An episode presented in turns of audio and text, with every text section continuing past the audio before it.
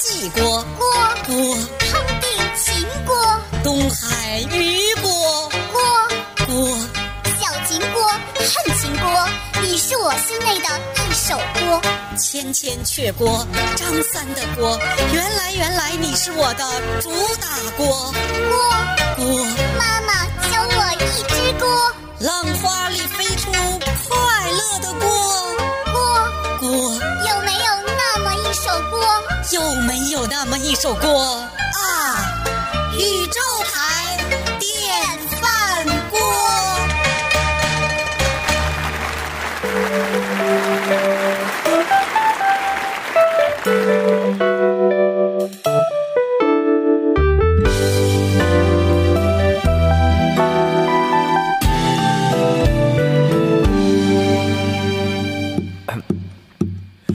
列车的座位有些拥挤，我到外地去看你。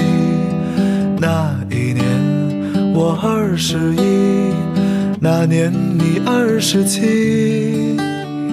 相见的时间少得可以，我们连伤感都来不及。离别的站台，不舍的话语，说了一句又一句。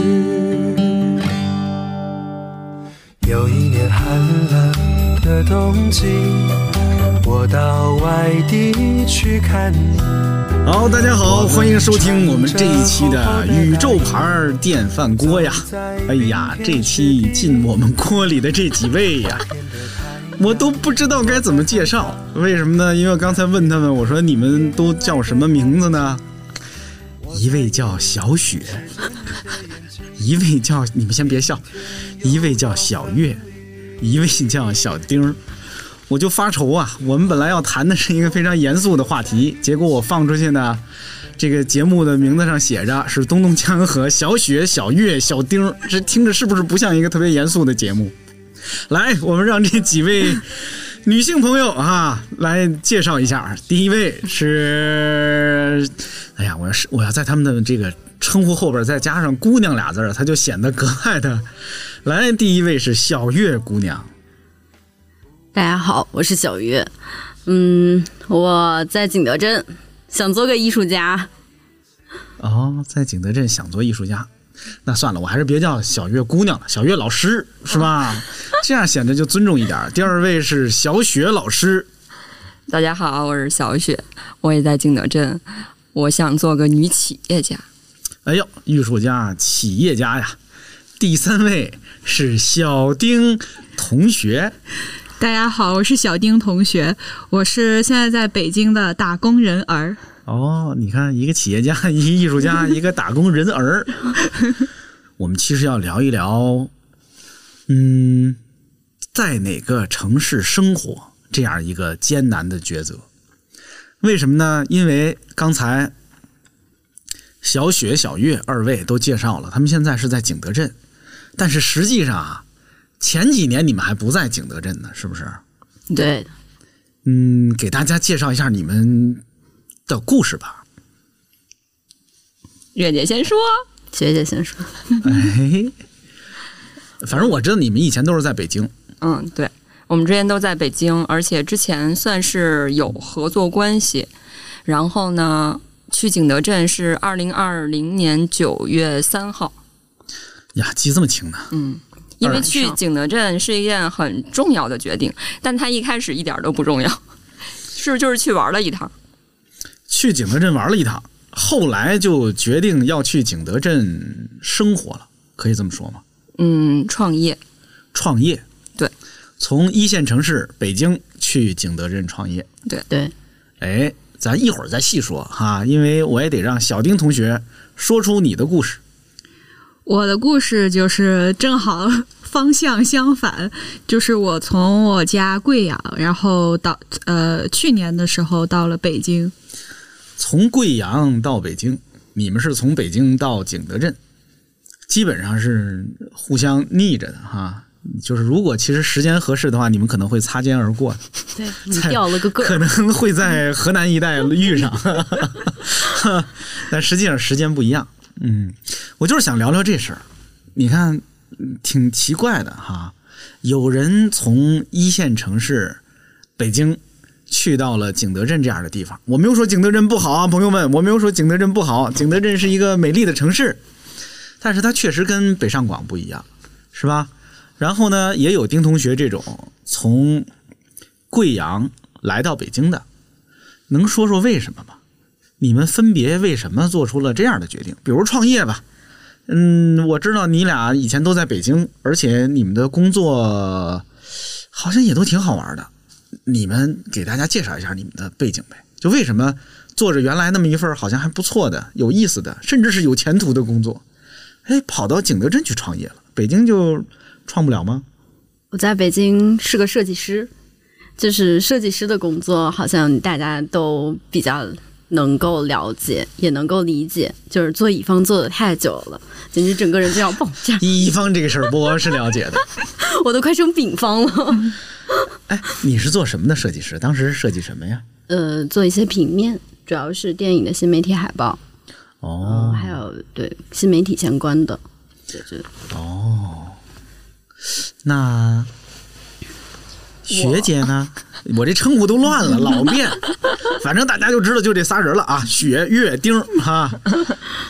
虽然是吧，我在北京做甲方，做刚刚说丙方的那个甲方，那是我的甲方。但是怎么说呢？其实之前在北京确实像东强老师说的很好玩儿。嗯，之前一直从做舞台剧到后边做艺人经济，再到后边做影视，然后整个的成长轨迹基本上都是跟浮华。哎呦，呵，纸醉金迷呀、没有没有没有没有没有没有。嗯，主要是为什么会选择去呃离开北京？我觉得那段时间跟疫情有很大的关系。哦，对你还是在疫情期间离开北京去景德镇的。对嗯，疫情刚开始的时候，其实没有感受到它会绵延这么久，就谁也没想到。然后疫情那年，我记得我们有个电影要上，然后就一直拖拖拖拖，就没边儿了。就是到最后，整个行业都很不景气，然后大量的失业，大量的人觉得这个行业没有什么前景。而且我的那个工种吧，也不是说能够产生必然生产力的工种，是包装的工种。所以说，在这样一个状态下，我觉得没有办法去做一些能够凭我自己主动、创造性，能够做出一些成绩或价值感的事儿。我只能这事儿有事儿干吧，我就拿工资；没有事儿干吧，我就待着。我觉得这事儿太浪费生命了。可是大家不都是这样吗？就是这不就是嗯正常的过日子，不就是这样吗？有活干拿工资，没活干待着，这有什么不对的吗？我是一个特别主动的人，就是我希望这在这件事儿上，我的主动工作，或者是我是能有能力改变一些什么的，我是那种人。所以在这个工作当中，我感受到的完全就是压抑，就是被动、无奈，就是这些词儿特别不积极。哎，你觉得那是你原来那公司的问题，还是你原来所在那行业的问题，还是它是你原来所在的城市的问题？我觉得肯定都有关系，但是你要让我排个先后顺序的话，我觉得一开始肯定是我工种的问题。如果我是一个编剧，我觉得我最起码还能写本儿是吧？别管卖得出去卖不出去啊，那两话。然后 听听起来像在讽刺谁？那，听起来像在讽刺谁？我就是心宽就完了，我告诉你。然后我觉得跟行业有关系，行业大前景放在那儿，你说形势比人强嘛？然后，嗯，最要命，我觉得可能最不相干和最要命的是城市问题，因为巨大的开支就放在那儿，然后这个开支会限制着你被迫的想要去，如果想要在这个城市谋求一片乐土的话，你就是得有钱啊。你说的巨大的开支是生活成本是吧？日常的生活成本对。呀、你各方面的成本都很高啊，你的交通成本、住房成本、你的购物成本、交友成本、出行成本，所有的成本加起来都几乎把你榨干，你也剩不下什么钱，然后你还在这挨着苦熬着，自己也做不出什么价值，还干嘛呢？可可是机会也多呀。这个城市不是还是养活了那么多人吗？那你就是跳槽嘛，再去找另外一份工作嘛，就是在那样一个人生的阶段，要不然你就是呃再找一份工作，可能比这儿挣的多点儿，然后要不然你就是狠一把自己创业。嗯，让你说的呀，这个一线城市啊，就都是地狱啊，就是烈火煎熬着每一个普通的上班族啊，是不是？没有没有没有没有，人家有是吧？就是 P 七 P 八的，一个月好多好多钱，咱们不是不行吗？嗯、说到这里，我就要问问主动来地狱的小丁了。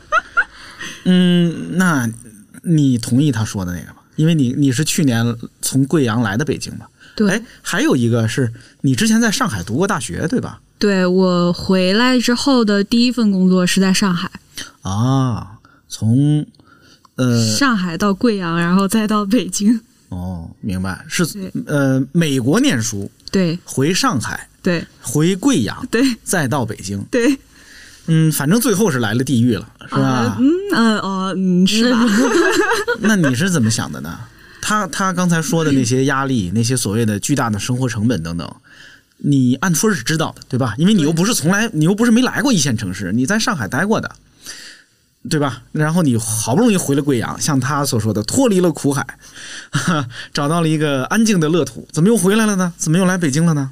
我觉得可能跟工种有很大的关系。就是我回家在贵阳的时候，其实也并不是从事一份好玩的工作。那时候我在银行嘛，然后 你们哎，等等，你俩对银行是，你俩对银行是什么感觉？为什么会这样就是？身边有类似的朋友，就而且很多女孩儿啊，在银行工作，然后就是跟家里边有关系，然后很安稳，然后爸妈想过两年你就赶紧结婚，对生孩子，对，哦眼皮子底下的事儿。所以这是个非常典型的案例，是吧？还有考当地的公务员和当老师，这三是。啊，有道理。是我倒是也知道，比如我家乡的一些哈，嗯、其实是亲戚家的孩子等等之类的，就是是确实是女孩儿。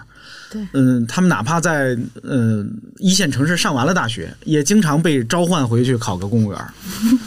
好奇怪呀，就是为什么呢？就是嗯，来，嗯，丁同学，你就差点变成了那个 是吧？对在老家怎怎么又回来？就离考公务员只差一步之遥了，还是已经报名了？没有没有，就我爹娘就天天催着我，尽管是在银行这样相对来说已经旱涝保，呃也不能说旱涝保收，但是比较稳定的这个工种这种行业里边，然后爹妈还是说，哎，那个什么什么公务员的考试你要不要看一下？有什么什么职位，哎，正好招你个这个专业，要不要试一试？其实，其实我从一开始就不打算就是考公务员，呃，然后回家也是比较，也可能是冲动，也可能是其就是比较临时性的一个决定。但是我很能这个理解，劝一个在银行工作的人去考公务员，就是说你得把那铁饭碗变成青铜的，对升级，变成一顶。嚯，对，啊，你接着说。啊、就是就可能在我们，我我也不知道是我我我是九零年生的人，然后我不知道是因为我这一代的家长会比较想有一个共同的价值观，是女儿的话就会希望她安稳一点，然后呃。就是能够有保障的生活会比较好，然后不希望儿女，呃，不，不希望女儿，儿子无所，呃儿子无所谓，就不希望女儿在外面就是很辛苦。我不知道这是不是他们一个共识。对对，因为我身边有很多回家乡的，就他们可能也是在外地上了大学，然后很多这样的同学，然后回家也是要么就银行，要么就老师，要么就公务员，就几乎跳不出这个这个圈子。哎呀，你就说这种过度的保护，咱们先往好了说哈，它是一种保护，因为父母是盼着自己的女儿好，所以就是不愿你不愿意你受苦，不愿意你受累，去承担风险。在他们看来，这可能是一种保护，就给你放到一个比较安稳的状态。但实际上啊，我得说这是一种歧视，就是这是对他在能力上，他不相信你的能力，他认为你是一个女孩，你就天生的不能去承受那样的压力跟风险。哎呀，我怎么那么女权呢？可是他就是那么回事儿，你说是不是？没错啊，他就是挺欺负人的，就是听起来我都挺生气的，气死我了。那你们俩的父母就不关心你们吗？就无所谓，我家闺女没事儿哈、还是怎样？月姐的爸妈，你说说吧。月姐的爸妈可太爱月姐了，啊，是吗？来，月姐，请说说您爸妈。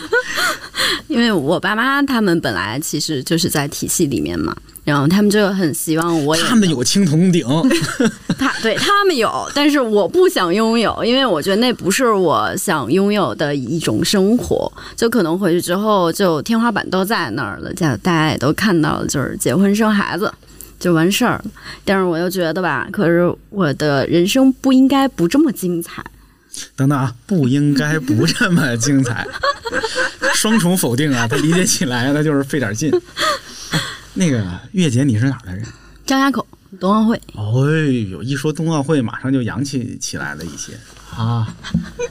是的，在非常洋气的张家口，呃，所以你爸妈都是公务员吗？就是所谓的体制内是公务员是吧？？对，对他们对于你人生的选择是开放的，反倒就是其实不是，就是我是有很多自己反抗的，就是我是一直在叛逆中成长，就是他们想让我怎么样，其实我会自己去想，这到底是不是我想要的生活？如果不是的话，我大概率也会选择自己想要的那一种。我更喜欢不在他们身边，因为他们会给我很大的束缚感。呃，如果月姐的父母不小心听到了这个节目哈，就刚才那句话别太往心里去，他不是那个意思啊，虽然我也不知道他什么意思。谢谢董强老师。嗯、那去景德镇这个事情啊，就离开北京去景德镇，你父母在事先知道吗？我说的是我去做个项目，哦，因为我经常就出差去出去做项目，然后可能这次时间长一点，三个月吧。然后慢慢的呢，我们就在这儿扎了一年多。嗯，然后你那项目还没完事儿呢，我说快了。我们可能在那儿又做了一个新的项目，它要更大，需要更长的周期。你之前说你工作是做电影海报，有什么电影海报必须到外地去做还 还是得做。啊？对，明白了，连连哄带骗。对，但是现在他们应该是知道你是要扎根在景德镇了，是吧？现在没辙了呀。就是比如说景德镇跟北京这俩目的地，他们会更喜欢哪个一些？更希望那肯定是北京，他们还是更愿意你在北京一些。对，离家近。嗯，明白。嗯、学姐呢？哎，你看聊了十十多分钟就都变成姐了。嗯，就是我们无限的伟大。我爸妈主要，我觉得从小我就挺野的，就是不怎么管我，就像当男孩儿一样养大。嗯，然后呢，我从在北京上大学，嗯、就慢慢的养成了。我从北京上大学的时候就自己搞点什么，然后不管是打工啊，还是自己折腾点什么，他们就会习惯了，就会习惯了这种你可能就不在他们身边的这种状态。但是之前在北京吧，基本上每个月都会回。现在在景德镇可能就稍微没有那么频繁，而且在创业嘛，不知道什么时候有时间啊、嗯，这样的状态。我爸妈的状态，我爸是那种你去拼，你在外边拼的不行了，回来爸给爸给给给钱给饭，就是属于这种，没事儿啊，你去拼。我妈就是属于那种一定要照顾身体，就是不不愿意干了就回家。他们我觉得特别好，就对于我的状态，一个人给我勇气，一个给我爱。哎呦，如果学姐的爸妈不小心听到这个节目哈，请你们擦擦眼泪哈。他接下来不一定还说出什么来的啊。嗯，丁姐也变解了都。啊，你来北京呢？你你父母是我爸妈一直觉得我来北京就是玩儿，在他们的我爸说，一开始的时候说你去北京我就不认你这个女儿，哦，真说过这样的话，真说过这样但的话。是并不是恶狠狠的说，对，并不是恶狠狠的说，就气话。然后我妈就是总会呃打个电话问现在怎么过得怎么样，然后要是累了也也差不多，就是要是累了就回家，我们家可以允许啃老，呃，就是之类的。他们但是他们到现在也还觉得我只是来试试，并没有就是抱有我可能不回去了的这种意识。这种就他们还觉得你可能没准哪天就回去了。对他们觉得哎没事儿，你就再晚两年吧，就这样。嗯你为什么会坚决的来了北京呢？其实，其实刚才跟学总讲有四个字特别深得我心，就是浪费生命。就这个真的是，其实我也是疫情期间算是有一个比较大的那个心理的变化。就因为在疫情期间，我也我也是在银行嘛，然后就做着呃大家可能都看得到、都能想象得到的比较相对双引号枯燥的工作。然后疫情期间，只是因为有太多呃。我们以前可能，我们这代人可能没有遇到过的事情发生了，然后就会想象：天哪，万一我这个突然一下没了，那我还是在做这样的事情，那我的生命，我我我也是觉得，就是有那么多精彩的事情还没有做到，就会很遗憾。所以也是就是想试试呗，就再看看呗，嗯，就是这样。这也听起来换个工作就行了，干嘛非来北京呢？嗯，景德镇不是也很精彩吗？景德镇离贵阳多远？我不知道，可以来看看。这不是很远，也 欢迎你来。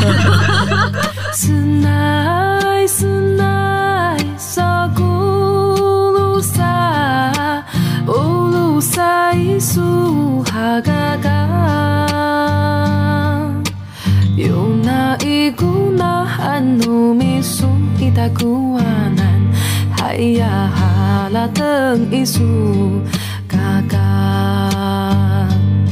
Senai senai sakulusa ulusa isu hagaga Yuna iguna hanu misu itakuanan Haya halateng isu gaga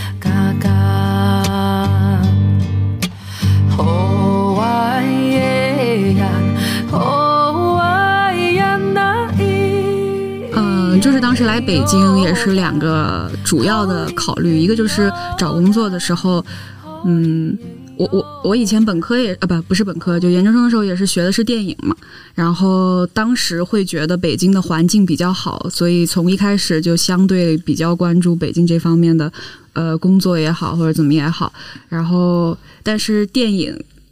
行业的话，对我来讲确实也是很浮华，就是我不觉得我能够在里面生存的下去。相反，呃，但是反而就是对文化行业，就是会觉得，嗯，可能那是我想要去寻找的方向，或者那是我觉得很自在的一个氛围。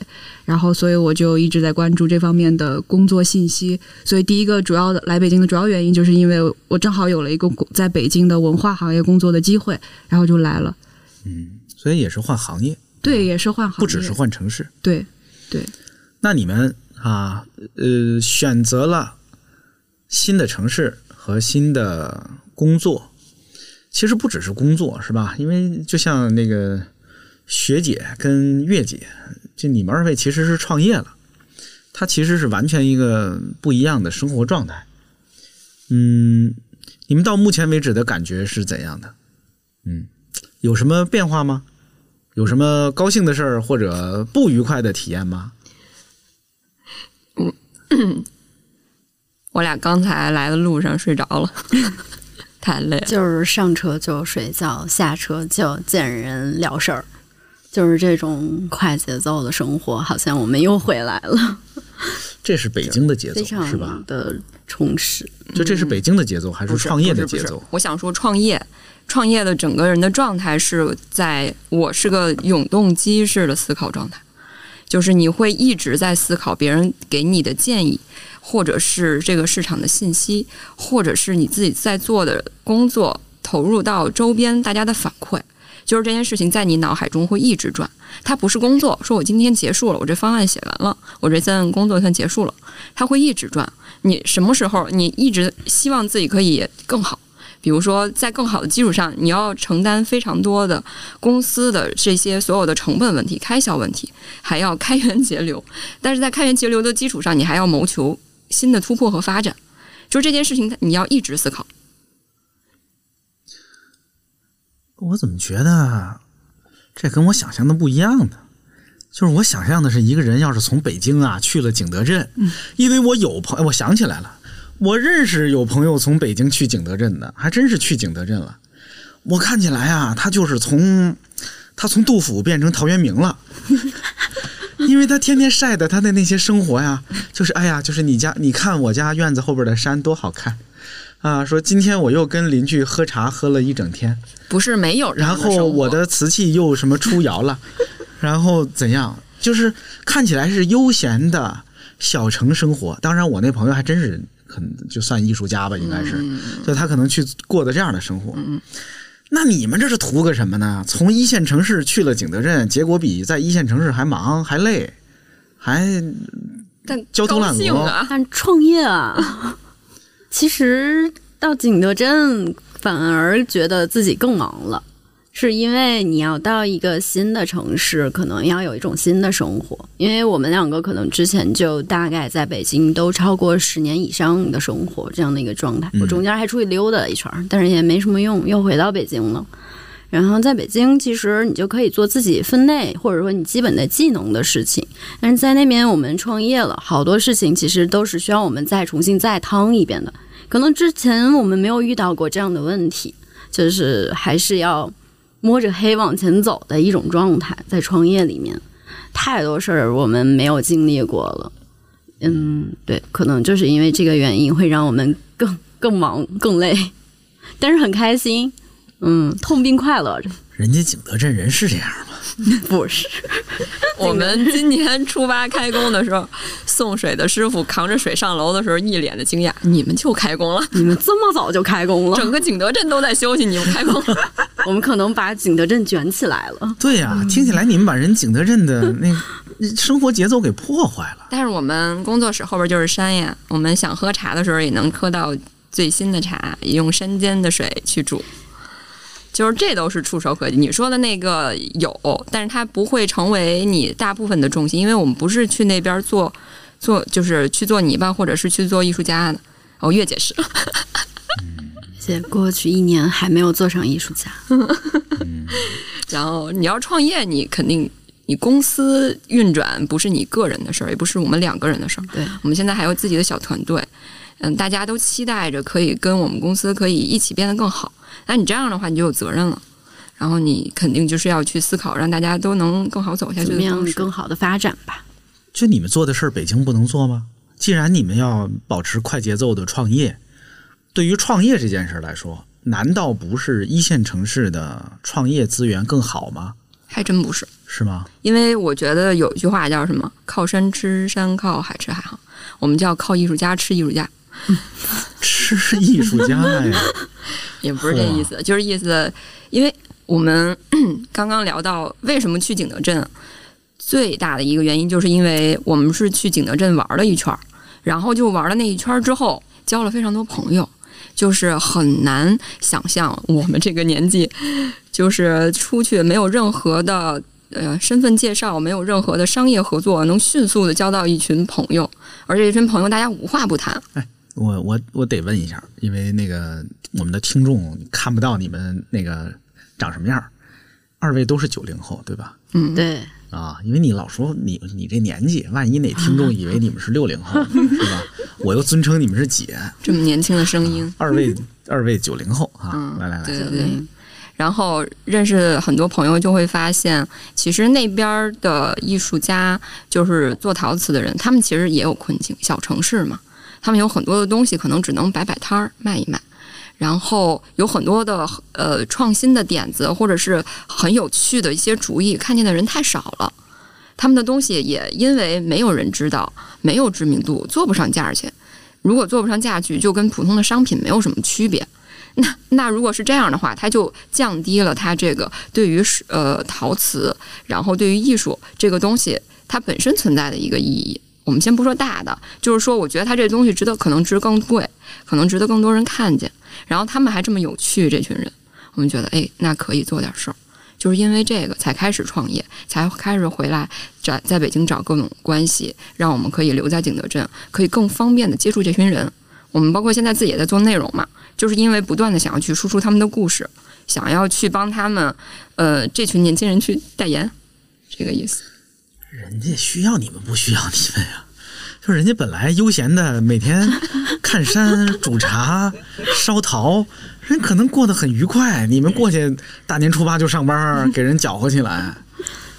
其实我们也想让一线的朋友们看看远方的朋友们在做什么这件事儿，就是看看远方，的美好。嗯你们到目前为止做的怎么样？你们在那儿受欢迎吗？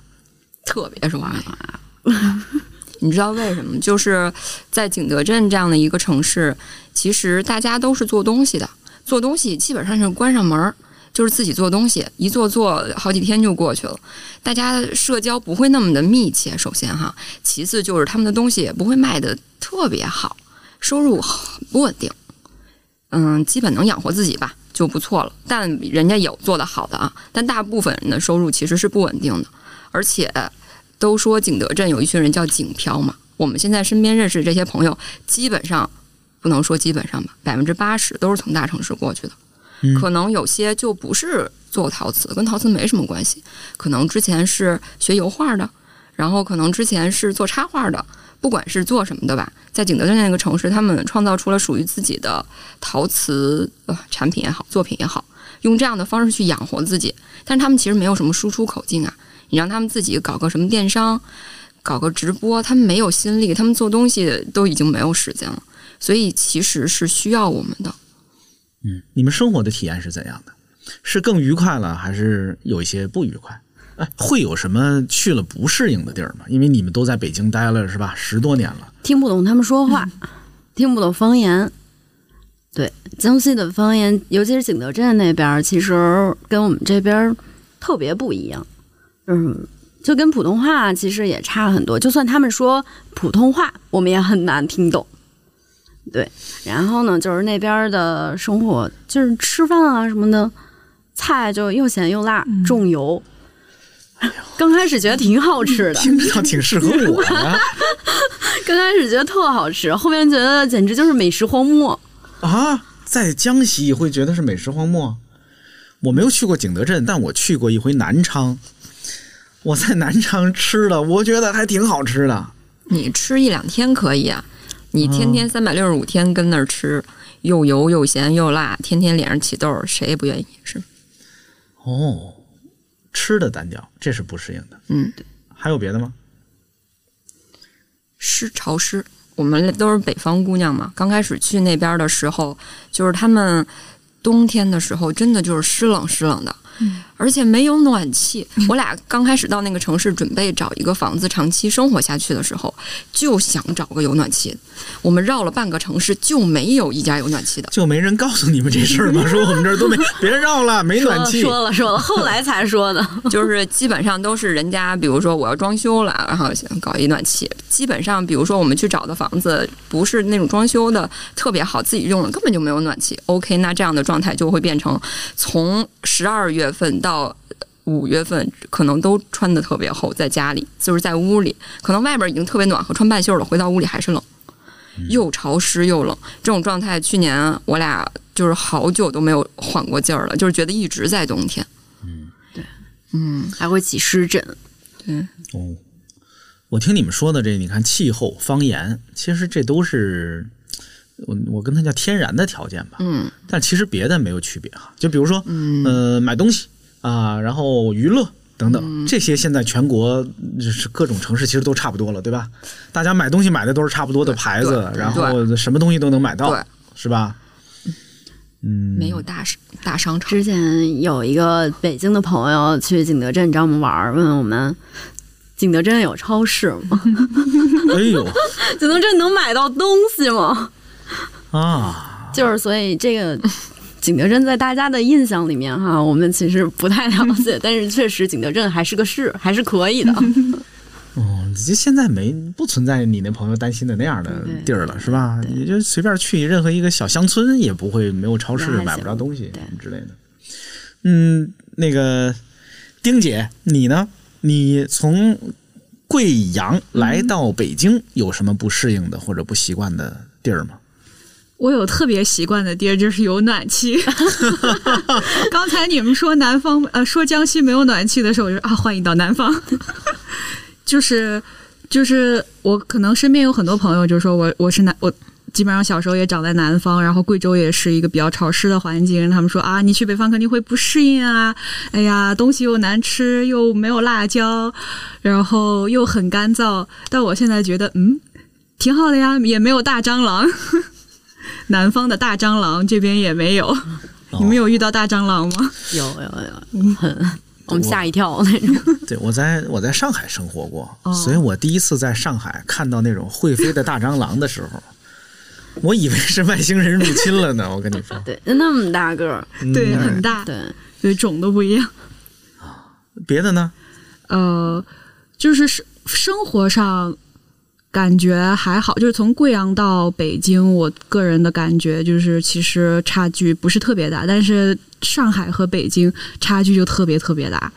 就是在上海的时候，我会觉得啊，我的钱一直不够花，我想要去跟朋友一起喝酒，我想要去吃很多好吃的，就真的不够花。每个月我爹还得给我寄补贴，但是在北京相没地儿花钱，呃不不也不能这么说，不是也很苦恼吗？哎呀，不是这样的，就是因为北京城市太大了，然后交通来就是从一个地方到另外一个地方，交通就需要花很长的时间，所以很多时候我都是在家，在家里就可以满足我一切的需求，就反而没有在上海的时候花那么多的钱，就是这样一个生活状态。对，就是交通距离这件事儿，其实我也是我们到了景德镇觉得特别开心的一件事儿。就是我们到景德镇就呃开车从最东边到最西边也就二十分钟吧。嗯，就是我说我们办事儿的距离啊，因为所有基本上你像那几个什么雕塑瓷厂、陶溪川、三宝，就是三三个地儿，我们经常去的三个地儿，基本上就是一脚油门就到，一天可以办好几轮事儿。你在北京一天能开一个会就不错了，开两个会就是精疲力尽，就是那种感觉。对，就是物理距离直接是可以提升人的幸福感。我觉得是的，是的，我我觉得那种感觉特别好，就去哪儿啊都不犯愁哈、去哪儿不怵，说去哪儿走，是吧？把车打着火就去了。对，在北京要是想去个哪儿，大家约着是吧？吃个饭，就是最后都黄了。说这地儿可费了劲了？我我跟学姐都是在景德镇见，在北京不见面儿。哦，有什么事儿回景德镇见。对对对，幺三零六七九七二幺一九，从头到尾从没有过任何个女朋友。可是我孤单，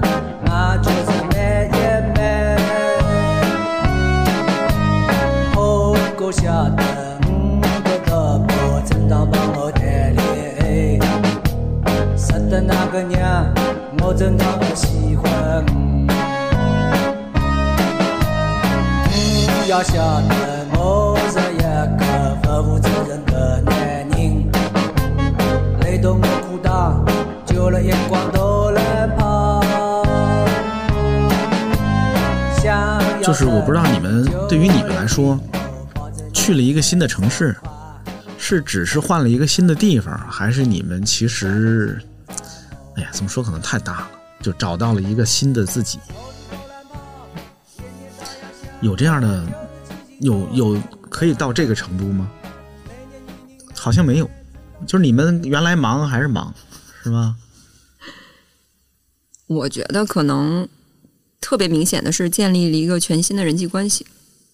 我觉得这会是城市给你带来的特别大的一个，就是不同的城市真的人际关系是不一样的，就是围绕你身边的人给你形成了一个小的社会环境嘛。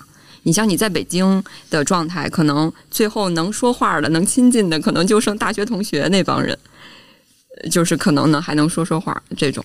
可能到了景德镇那边，你可能交那些朋友，只要是没有太多，就是大家就还都能都挺能聊天的。我觉得一个好的人际关系，嗯、你要说找到自己，我可能确实有点大，新的自己确实有点大，但是我觉得可以重塑。就是比如说，一个之前在大厂我们就有过这样的朋友，之前在北上广这样的城市待的，然后也是在大厂里面工作，就沉默寡言的，然后之后到了景德镇就非常开心，就特别开心，每天约着大家一块儿去爬山，就是属于那种，我觉得他可能重塑了一部分自己，嗯，我我幻想中的从北京去景德镇的人，应该是像你说的这种，嗯啊，就是天天爬山的这种。也有有，你们身边的看的，因为刚才你们说所谓的景漂嘛，嗯，大多数是什么状态的呀？都挺好的感觉，就感觉大家其实过去都是在做东西，嗯，对，跟我们还不太一样。他们会做自己的创作，有会有一些想法，用泥巴来实现，然后来把它做成陶瓷。对，其实这样的话，确实不太一样，跟我们嗯，月姐又在 Q 我，我会让你做个艺术家的。啊，谢谢您。对，确实到了之后有一些自己想做的东西，但是由于我们现在这个状态吧，就是还是在做公司、在创业的这个阶段，可能还没有太多的时间去做自己我自己想做的东西。但景德镇更合适做自己，因为成本更低。对，哎，这是什么意思？嗯，各方面你可以试错的机会更大呀。我在景德镇，比如说我现在兜里就剩一万块钱，我可能五千块钱能租一年的房，你在北京能想象吗？我五千块钱我就有了一个长久居住的地儿，最起码这一年我不需要为房租担心了。我剩下五千块钱买点泥巴，买点釉，买点料，我就可以开始做了。做完我就直接可以放到摊上去卖了，有人买我就有回款。然后在这个期间，你做的所有的事儿都不分对错，那你在北京能可以吗？你可能一个月房租，下个月你就开始发愁，你拿什么还？哦这个有道理。是是在景德镇突然发现自己变成有钱人了？是这种感觉？反正是没有不敢消费的地儿。没有没有，这种感觉可能还挺就是因为年轻人现在大多数没什么存款嘛，这个都大家都很明白的事儿。但是在北京，你没有存款，然后又没有一个很高的工资的话，是很难继续保持一个乐观积极，然后做自己的状态的，因为你得挣钱呀，对吧？你在景德镇，可能在这个状态下，你可能兜里稍微有一点钱，你就可以放肆一段时间。嗯嗯，小丁，你想回去了吗？啊，对对对，也不没有特别，我这不是还有男朋友在这边吗？哦，但是听起来啊，就我我理解他说的这个问题，还真的是，就是你在一线城市呢生活，就是活下去本身就是一个很艰难的事儿。你为了能在这个城市稳定的待下去，得付房租，得吃饭，得维持正常的社交，那个成本就高一些。对，如果你想得更远，说我以后要在这个城市扎根下去，那可坏了。你就给自己套上了一个更沉重的枷锁。对，你得为那个价值上千万的房子做准备，你得为你未来的家庭哈、如何？哎呀，说的我都想哭。太可怕了吧？那么，那么，丁同学，嗯，这些压力对你来说存在吗？对你就是从贵阳来到一线城市，嗯，你感受到这样的压力了吗？我应该是属于鼠目寸光，不敢不能想远方的事情的那种状态，就也不是不能想，就是我可能觉得未来离我太远太遥远了，嗯，就是我不会把，我觉得还是当下最重要吧，就是能让自己呃活得开心一点，或者是能离自己想做的事情近一点，我觉得是我想要的状态，而不是就是说完了那个我是不是要在北京扎根？呃，我买不起房怎么办？然后我如果以后生了小孩、结了婚怎么办？我没有想那些，我就是觉得离我现在能做的事情近一点，能稍微活的更活一点，我觉得就满意了。我觉得刚刚说做的这个事事儿特别对，就是其实我们两个人也是过去做，虽然说是创业哈，但其实是过去做自己想做的事儿，嗯，跟自己想做的人在，跟自己一块儿想一起做事儿的人在一起，然后大家一起做想做的事儿。我觉得这个事情其实，比如说可能去换除了景德镇以外，其他的城市我可能也不太行。对，所以它其实还是有这个特点的，不只是因为它是个小城市，就是它可能是个一线城市，可能我有可能也会去奔赴。如果是有这样机会，当然它小一点好，因为成本低。对，呃，我们家你像我天津的嘛，如果我回家能够有一个很好的一个我自己想做的事儿，然后身边又有一群能跟我一块儿做事儿的人去做这件事儿，我肯定是愿意回的。干嘛不想离自己爸妈近一点呢？嗯，我肯定是愿意回的，但是其实没有。就是那那样的状态下，就是我又是天津下面一个小县城的，更没有做文化、做艺术这个相关的，没有机会的，你是没有机会的。对，所以你就不可能在你所谓的呃想要安稳的地方安稳，那不如就去一个想要奋斗的地方奋斗。嗯哎呦，等等，刚才说的这句话好像很精辟呢，你再说一遍。忘了，嗨，你不既然不能在一个想要安稳的地方安稳，就去一个想奋斗的地方奋斗。嗯，对这意思。哎呦，听起来，所以并不是你选择了要去一个非一线城市，而只是你碰巧，嗯，碰到了一个你想去的或者你认为适合你的地方，而偏偏这个地儿它不是个一线城市，嗯，可以这么说吗？可以这么说，我觉得一线城市也有原因的点是在于，我在北京待了十多年之后，我知道要在一线城市生存下去，其实非常大的问题就是经济问题。在这个经济问题上，那肯定是你可能前期没有那么多钱的时候，呃，比如说你创业，肯定要选择一个成本低的地方，不管是人员成本、你的房租成本各方面成本低，然后还能做事儿哈，还能挣钱，这样的账是可以算得明白的。那我肯定，如果是这样的话，肯定还会选择一个较小的城市，而不会选择去一个一线的城市。除非我有了一大笔钱，我要把公司做得特别大，那我回来有更多的资源和机会把自己变大。你好像满脑子想的都是做生意这事儿，完全没有想你个人的生活我。是个女企业家。薛总好，你还真是应该当企业家。哎，你们在北京都生活了十多年，你们离开他的时候，虽然你我知道了，你是个女企业家啊，一心想着要那个，有什么让你们舍不得的地方吗？就是哎呀，我要离开这个城市了，就是也许我就在嗯南方哈，在景德镇要待好多年。先先别想那么远吧，反正至少是不长期在北京待着了。有什么是你们舍不得的地方吗？我舍不得北京的卤煮，嗨，天天念的，嗯，还有吗？就光这个啊？其实对于北京来说，我没有太多的情感在这儿，就是因为从小在这边读书啊，然后在这边生活，但是我觉得它就是一个地方而已，它对于我来说它也没有根，那可能有父母的地方才是根，出生的地方，那我就觉得可能就是换了一地儿生活。当时我们离开北京的时候，其实我们两个人都是很焦虑的那种状态。就是当时就觉得，要不然我们出去看看，我们俩出去玩一圈我们看看外边儿大家其其他的年轻人是怎么生活的。对，就是这样就走了。但是后来其实觉得北京除了那些大的美术馆啊什么让我着迷，其他的就真的还好。嗯，也就那么回事儿。北京，我觉得可能是还是北方人吧。就是到了每次回北京，现在已经要出差了啊。来北京出差的时候，都会有一种就是亲切感吧，就是风都不一样。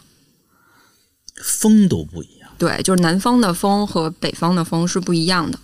就是嗯，去到南方之后，看到南方的那种毛毛细雨，就突然间理解了诗词画意当中的那个细如牛毛。北北方好像没有见过那种毛，就是很软，就是感觉那个笔尖儿上最细的那一根儿那的雨，然后风也是软软的，毛细，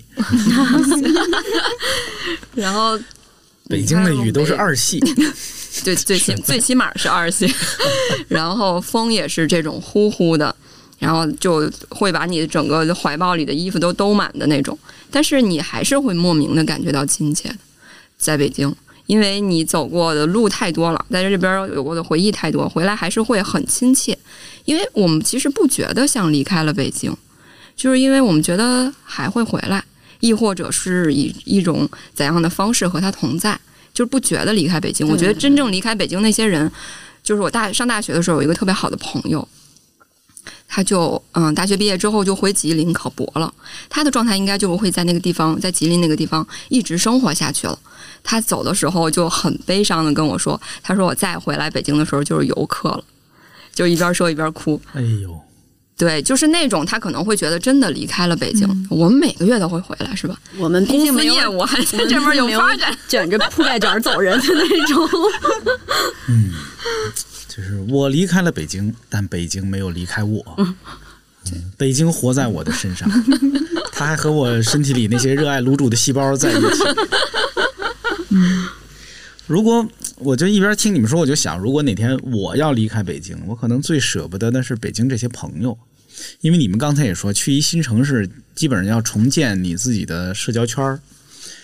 哎呦，那我可太舍不得了，因为我在北京，就是我我的家乡也不在北京，对吧？我那些亲人们也并不在这儿，但是我在北京待了二十年了呀。这二十年，我的所有的朋友、同事，那些平时一块喝酒、一块玩的人，可能也都都在这儿。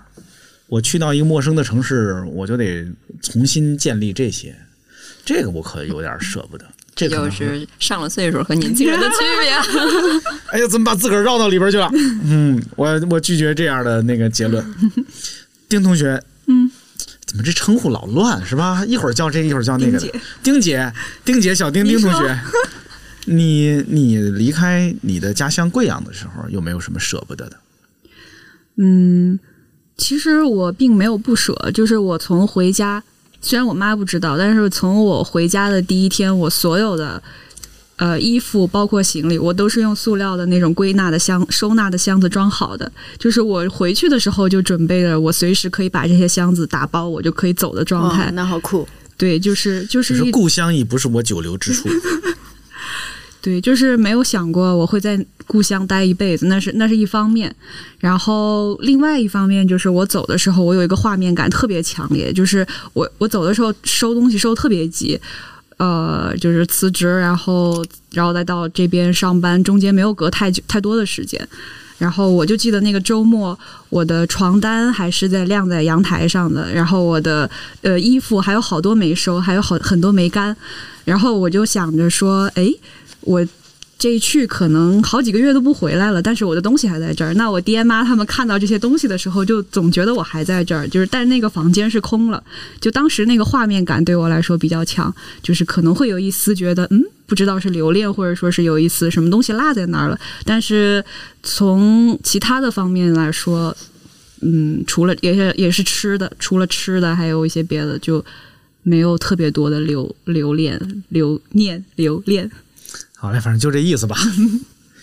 嗯，但是我突然意识到你有一特殊情况，哦，就是你呃换一个城市生活，其实也是因为嗯有感情因素，是吧？有这你是男朋友在北京是吧？对是这样吗？是是这样。嗯嗯，这个我我猜这也难很难衡量出一个比例来，是吧？就是到底是你刚才所说的那些，是一个个人生活的选择，还是实际上就是为了某个具体的人漂洋过海来看你啊？花了半年的积蓄，连每次呼吸都反复练习哎。呀妈！掐了吧这段。太可怕了。嗯、就是其实也说不好，但是我可能还是觉得，就不管是情感也好，工作也好，还是个人生活也好，就是疫情真的是对我来说是一个非常大的。就是反思，我就是我现在所有做的决定，似乎都跟疫情前都就我疫情前的那个我，可能是没有办法想象的。就是包括情感也好，以前我可能会觉得，哎呦，这这不行，这种异地我不不接受，或者说是呃，我没想过这种事情，我要跟爸爸妈妈怎么怎么样，或者是呃别的。但是，一旦就是活生生的看到那些很鲜活的例子之后，就是整个决定，还有整个对于嗯自己的这种要求或者是想要的东西，就是更明确了一点。对，是说因为有这个疫情，所以大家被一种巨大的末日感笼罩，就是总觉得时不我待，我要尽快选择我理想的人生，选择我应该去做的事情，是这样吗？嗯，我我不确定，因为我是揣测这个意思，听起来也可以说是因为有疫情当前，所以好好多决定就变得草率了。呃，我觉得如果是因为某一个具体的原因让这个决定草率的话，其实也不能完全这么说。因为如果一个人从来没有想过自己会有哪些，就是比如说他从来没有想过是不是要去追取追所谓的更想活出自己一点，或者是所谓的更想做自己做的事情，那不管是不是疫情。可能对他来说，那个决定的变化不会是这样子。可能他会，因为我身边也有很多同朋友，就是因为疫情，他们反而是跟我走向了另外一种极端，就是觉得呃，稳定的工作很重要。对，然后因为就像很多，我也有很多就是电影行业的同学或者什么的，然后就是他们就是也会看到他们的一些同事或者朋友，就是因为这样的工作环境失业，然后大家也会重新考虑自己的嗯想要的东西。嗯，考公务员啥的。对，啊，我我大概明白了。你看，我我可能我可能明白了。疫情这件事情打破了大家原来稳定的生活，突然让我们知道，原来稳定这个事儿啊，没有那么可靠，也没有那么珍贵。就既然这个世界都那么不稳定了，我又何必非得那么稳定呢？嗯，那干脆我们就可以打破一下稳定。啊，不必迷恋那个稳定，可以做一些以前没做过的事儿，是吧？嗯这个还挺有意思的啊，因为我确实觉得，嗯，事实上有很多人被那个稳定给骗了啊。我我自己在我的人生的一些阶段里面，我也觉得我自己被那个稳定给骗了。因为稳定有的时候是舒服的，虽然那个舒服其实是假的啊。这个世界上不存在那个什么打破舒适圈这事儿啊，打破舒适圈是因为它不够舒适。是的啊，他要真舒适，请你不愿请请你一直赖在里头 躺平啊。对，但是就是有的时候是需要一些外界的因素，才让你知道你那个舒适圈没有那么舒适，是吧？那个舒适是假的。对相对的吧。嗯嗯，哎呦，我们谈到了一个非常珍贵的人生哲理，是不是这样？你们觉得人应该追求稳定吗？也别都顺着我说，就是，但实际上我们总在追求下一个稳定，对吧？你说你们在景德镇创业，你们追求的是什么呢？追求的是公司啊能够做好，你们就能稳定的平稳运营，稳定的赚钱啊，做自己的艺术家 和企业家。嗯，来北京啊，有稳定的感情，稳定的生活，朝着自己想做的事儿，稳定的一点一点的靠近，是不是这样的一个道理？哎呀，人生好艰难呀！人生就是想要稳定，就先得不稳定。对我，我觉得这稳定绝对它是阶段性的、相对的稳定，嗯就是每人生每一个阶段可能都有一段稳定。如果你整个的人生都是在起大风大浪中，你未必幸福。哎，看起来你像是一个就是不怕不稳定的人，是这样吗？不怕不稳定，怎么今儿都双重否定？哦，对，但事实上是不是？因为听，因为听起来你好像是最爱折腾的那个人。当你要折腾一下的时候，你没有任何的犹豫，是吧？为什么要犹犹豫也需要成本的？哎，你看，这就是我说的不怕不稳定。嗯，但也会慌啊，你对吧？你做的这件事儿不是你自己能力范畴内的事儿，就像你健身的时候，那个体重你觉得你自己撑不起来的时候，咱们别谈体重的事儿，好不好？我不是很开心谈这样的话题啊。我的节目里边，头发、体重什么都不能谈。他聊帽子。然后然后。就是这个稳定的状态，它一定会让你阶段一段时间是舒服的，就像是我们现在，比如说像丁姐从呃那贵阳来到北京，她进入了比如说感情甜蜜期，或者是在她喜欢的文化行业当中，也得到了一些自己的价值，对吧？进入相对稳定了吧？可能进入到下一个阶段的时候，会有新的问题出现。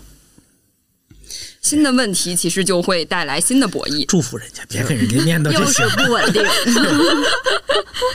我说这文化公司万来万万一以后咱自己做一个呢，是吧？不愧是企业家。他肯定是不稳定的嘛，但是不稳定的不一定是不好，所以其实我去年就一直就是我每年自己都会给自己写句话，就接受所有的不安，哦，是吗？对就是让自己接受所有的不安，就是所有的不安对于我来说都是好的，我觉得是这样的。那事实上也要付出一些代价吧？那对呀、如果你没有办法去接受它，你只能自己拧吧。拧吧这个劲儿，还不如你真的大刀阔斧的去接受，然后想辙，再让它到一个稳定期。成长是一场冒险，迷途的人先上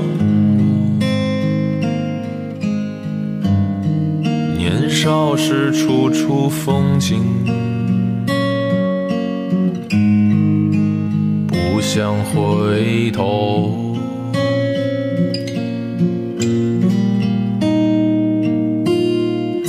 成长是一场游戏，勇敢的人先开始。跌撞在慌张前行，说回头。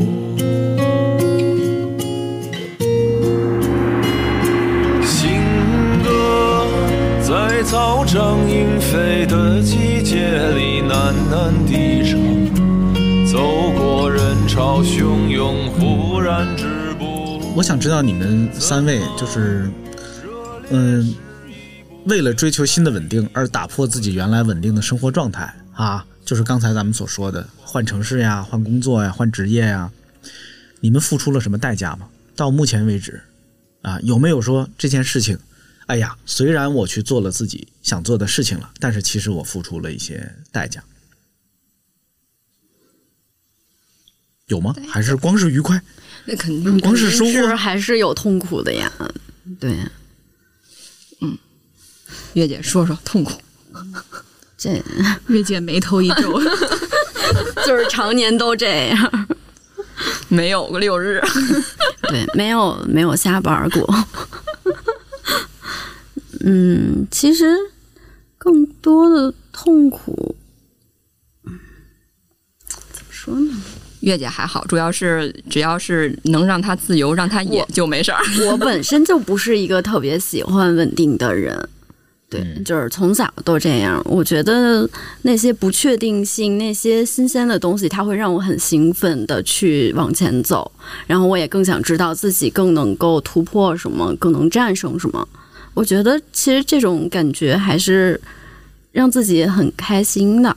但是可能在父母眼里，这个东西就是不稳定的。你没有稳定的生活，你没有稳定，嗯、他们说我没工作啊，哦，在父母眼里，你还是个没工作的人对说我。没工作，然后你这个以后你也不成家，然后也没有稳定的嗯男朋友。也不是男朋友没有，就是没有男朋友这件事儿，让他们就很操心。对，会会影响这件事情吗？不会影响，因为我觉得我自己还是挺坚定的，对于自己想去选择一个自己想过什么样的生活吧。对，至少不是他们给我设计、他们给我安排的那种生活，我还是会自己继续的往前走，去寻找嗯。好励志呀！我觉得我可能就是想家吧，我特别想家，特别想家。就是就是会哭。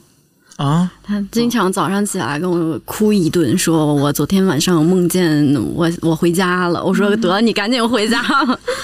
对我们那首歌其实反差很大，我就不是特别恋家，哦，真的啊嗯，还会想家，特别想特别想，想我妈，就是想到哭。嗯，然后就离得特别远嘛。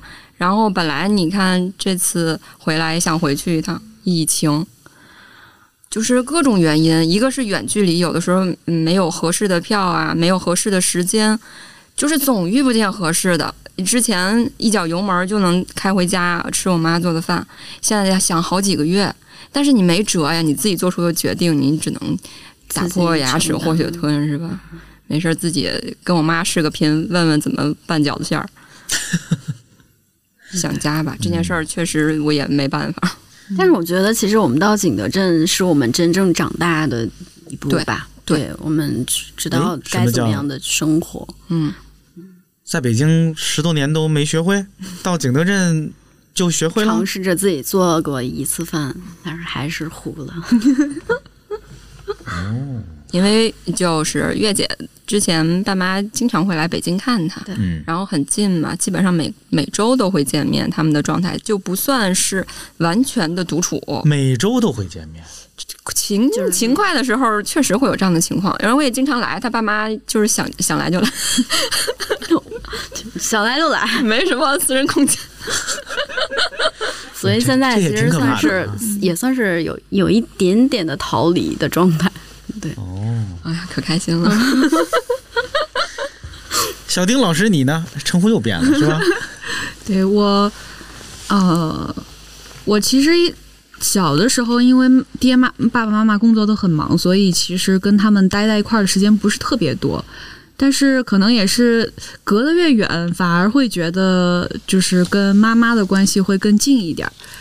就是以前在家的时候，不会觉得就一切都很理所当然嘛。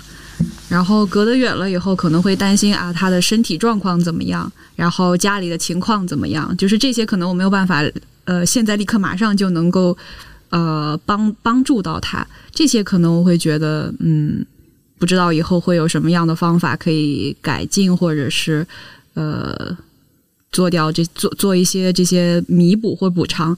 但是除去这些东西之外，我暂时还没有想到就是代价嗯是什么。年轻人都还好，嗯嗯嗯，嗯，年轻吧，主要是。哎别瞧着我呀！怎么我谁没年轻过似的？是吗？这王硕老师说你们老过吗？真是的。嗯，你们会觉得自己的嗯决定，就比如说，你看你们在北京待了十几年，你们才去景德镇，然后小丁老师是吧，在家里在银行里工作了也挺长时间的，好几年呢是吧？然后才来北来北京。你们会觉得这个决定做晚了吗？就是哎呀，我早该去的，我早该就是不该在一线城市浪费那么多时间，或者我不该在家乡浪费那么多时间。不太会吧？刚刚好。对，因为我觉得其实之前的那些经历，它也是我们比较宝贵的财富了。对，就是之前在工作中遇到那些问题，也会帮我们现在度过一些我们的时候。嗯，这个回答特别的官方，你看，那也是对我来说也是宝贵的经历。确实是，因为也不也没什么好后悔的，但是又觉得那个决定也是刚刚好，刚好他在疫情的时候，我觉得疫情有时候就更让我觉得他像是按了一个暂停键，然后让我去想一想我自己，然后又像是按了一个快进键，然后让你快速的去做你自己想做的事情，对，它是这样的一个关系。嗯我自己倒有一个感触是，就是疫情这件事情让我觉得，哎呀，其实也可能不只是疫情啊，可能也真的跟那个不年轻了有关系啊。就是做什么事得趁早啊。对，就我问大家这个问题，也是觉得，哎呀，是不是应该更早做这样的决定，或者是更早？但是可是，对你们说的也对，就是更早啊，你可能做不出这样的决定来。更早的时候，你可能没意识到这件事的重要，也没有那么一个外界的契机，让你突然觉得哎我要改变一下，我要去那儿啊，我要过这样的生活。你们身边的朋友呢？你们的同龄人、你们的同学朋友，像你们这种情况多吗？还是创业吗？还是就是离开城市？就是在这个年纪，甭管是突然从大城市到小地方，还是从小地方到大城市，还是突然改变自己的职业路径和人生的原来的那个本来可以顺理成章过下去的那个轨迹。你在你们的朋友里头，你们是异类，还是说大家都见惯了？我们九零后就是这样异类绝对的异类，啊，真的啊，真的是这样的。绝对的异类，就是大家都特别不能理解。然后我有一个群，原来叫呃我们宿舍名嘛，就是幺幺二，呃永远的幺幺二，类类似于这种名儿哈。后来叫欢送严小雪，大家会问你们去景德镇干什么？你们为什么要去景德镇？真的就直接变欢送下去，然后就会说你你的就是大家会说你什么时候回来？刚开始还问什么时候回来，然后就是说几年之后再见呀，后来就问是不是不回来了呀？是不是常住了？然后说去景德镇看你吧，都是这种，就是在他们的状态里，而而且你看啊，我就高中生的就先不说了，像大学里边的同学，基本上都稳定了。我身边的人，国企的、银行的，然后呃进事业单位的，就基本上啊我身边人都稳定了，要不然就回老家了。你回老家的也稳定了你的同学现在都不到三十岁是吧？还是已经三十岁左右了？呃左右，嗯嗯，明白。然后基本上都稳定了，剩的剩啊，甚至已已经当二孩的妈了。二孩的妈了，嗯，哎呦，就是很厉害，在我看，应该有关单位发一奖状给他，是是吧？就是属于在这样一个状态下，你突然间原本干的好好的职业又风光是吧？又工资不错，啪你跳景德镇去，风光倒也谈不上，你别太高估自己啊！不就是做电影营销吗？真是风光，然后你一下去捏泥巴去了是吧？在大家眼里，就是你去一下去。大家都觉得我退休了。他说：“你是之前就已经挣够了，退休去了吗？去山里？”我说：“我是去创业。你去山里创什么业？卖土鸡蛋吗？就这样。”就大家挺挺不能理解的，你创业，而且大家卖土蛋，人家卖土鸡蛋的招谁？卖土鸡蛋也也很有价值啊！如果听众朋友们，如果有谁在找误会了，有谁在卖土鸡蛋，请不要为被他这句话伤害啊！继续卖，没问题的。对对对，啊我我我可以，我也可以。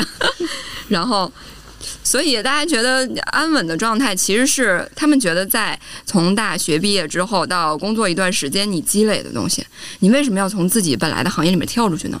你这些资源都咋咋弄是吧？你之前培培养的这些是吧？呃，后边的人、前面的人都咋弄？没法弄，你都出去了，跟跟你没关系了，你重新再去认识人，你这不是吃饱撑的吗？大家就会不可思议，甚至是觉得。但是可能我这个人，大家大家也没有什么觉得不可思议，但是确实是另类，绝对的另类。嗯，你对他们的不理解这件事儿给你造成任何困扰吗？那倒没有。我觉得好像虽然说大家不理解我，但大家都支持我的，是这种感觉。大家不太能理解你为什么这么做，但是你愿意这么做，我们都支持你。有什么事儿叫我们，嗯，就是属于这种。没事，我理解你。嗨，这不理解你也不跟他去呀。嗯，你呢，月姐？他们是怎么看你的？就是有病，就是觉得有病。你那个为什么好好的生活不好好过？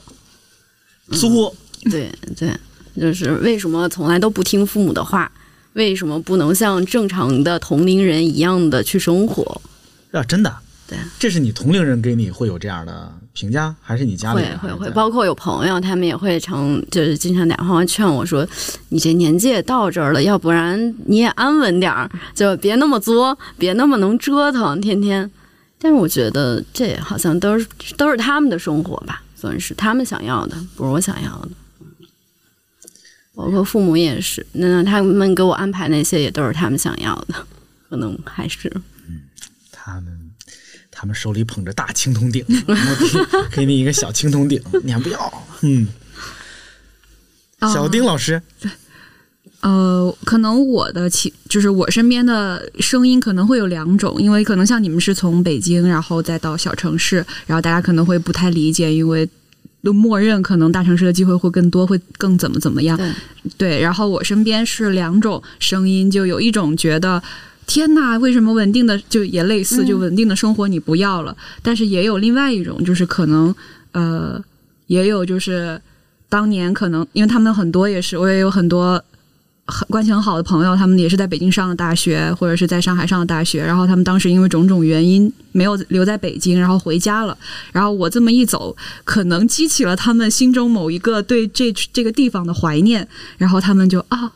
啊，你啊，你去了，就这种，就是那祝福你，可能就是对他们也是有一种，我也不能也不能说是启发，但至少会有一点触动，可能他们也会想一下，呃，可能自己想要的生活，或者是嗯，以前曾经想过的所谓的自己会是什么样子。这可能话题太大了，但是就是我会能隐隐约约感觉到，就是身边的会有两种这种不同的这种态度。嗯嗯嗯嗯，我突然想起来，我有一个朋友，他也是前两年从他家乡来北京工作。